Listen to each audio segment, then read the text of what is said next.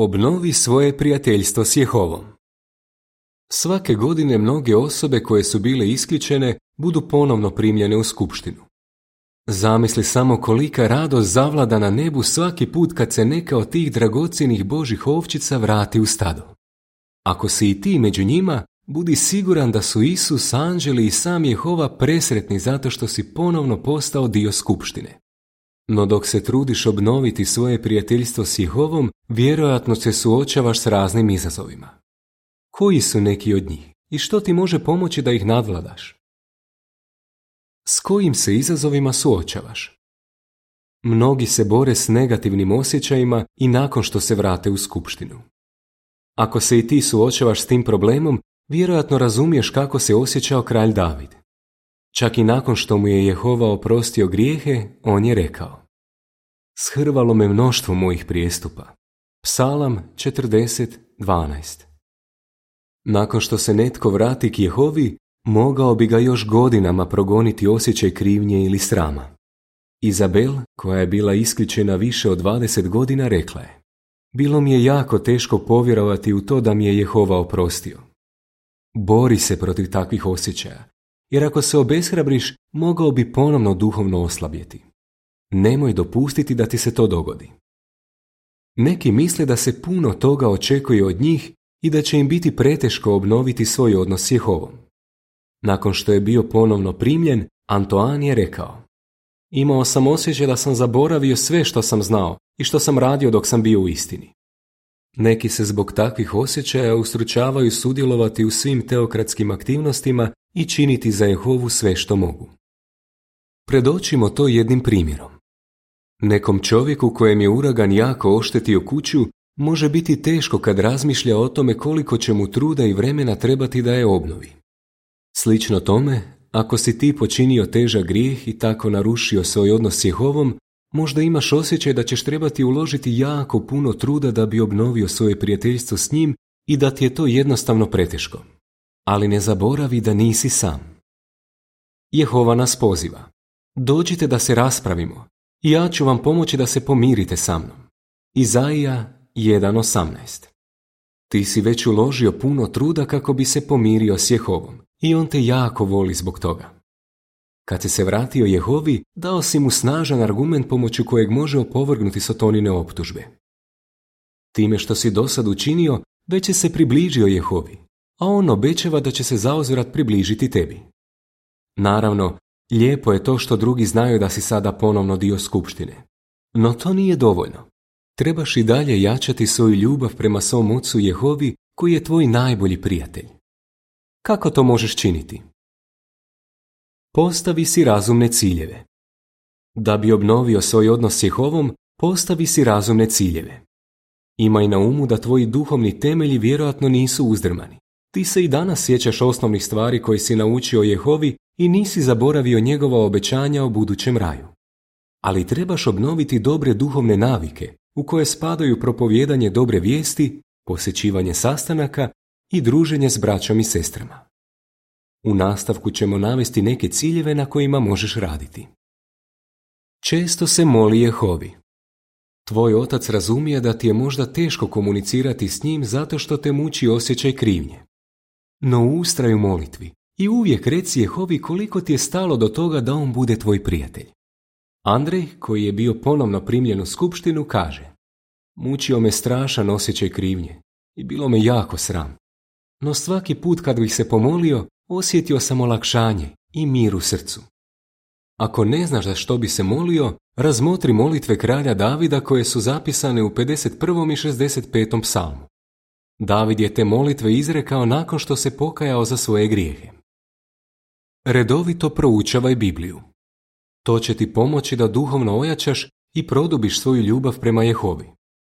Upravo me to što nisam redovito čitao i proučavao Bibliju dovelo do toga da duhovno oslabim i iznevjerim Jehovu, kaže Felipe.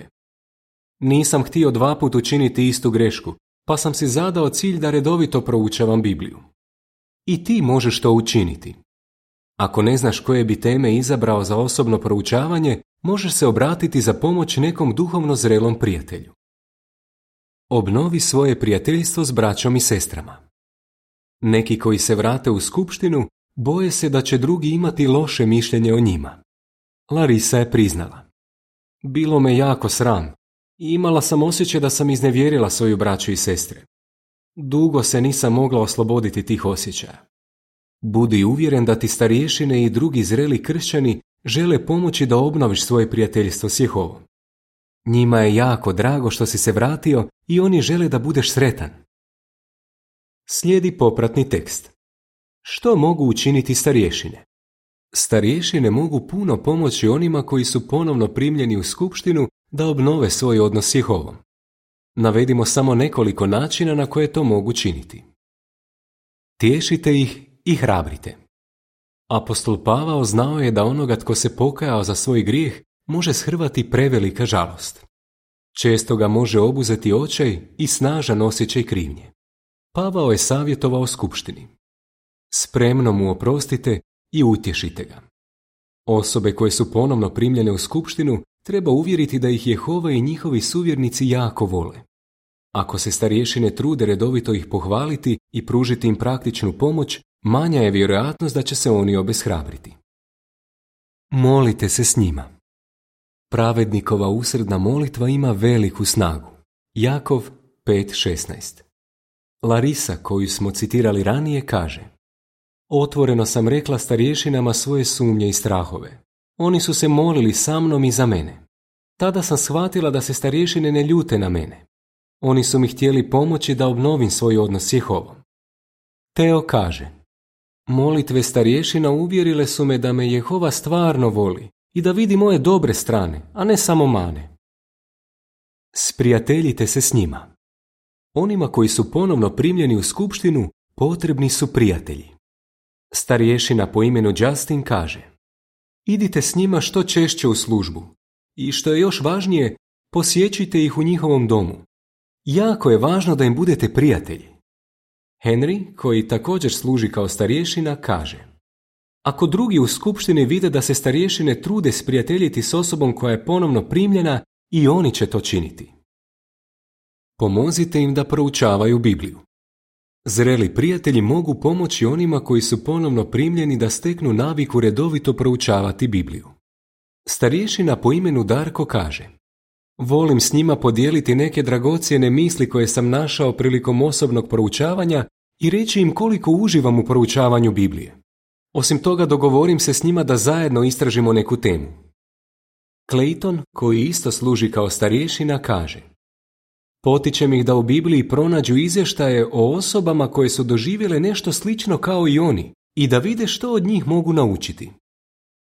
Budite dobri pastiri. Oni koji su ponovno primljeni u skupštinu vidjeli su starješine u ulozi sudaca. No sada je više nego ikad prije važno da ih dožive i kao brižne pastire. Pažljivo ih slušajte i budite spremni pohvaliti ih. Često komunicirajte s njima.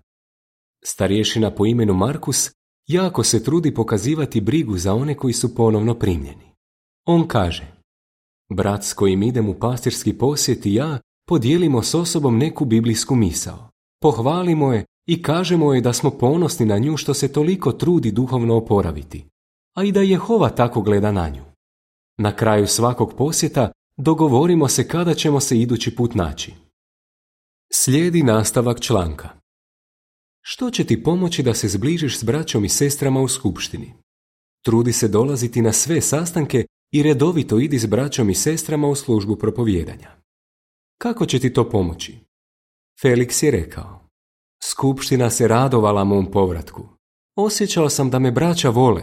Svi su mi pomagali da se opet osjećam kao dragocjeni dio skupštine, da shvatim da mi je Jehova oprostio i da u životu okrenem novi list. Slijedi popratni tekst. Što ti možeš učiniti?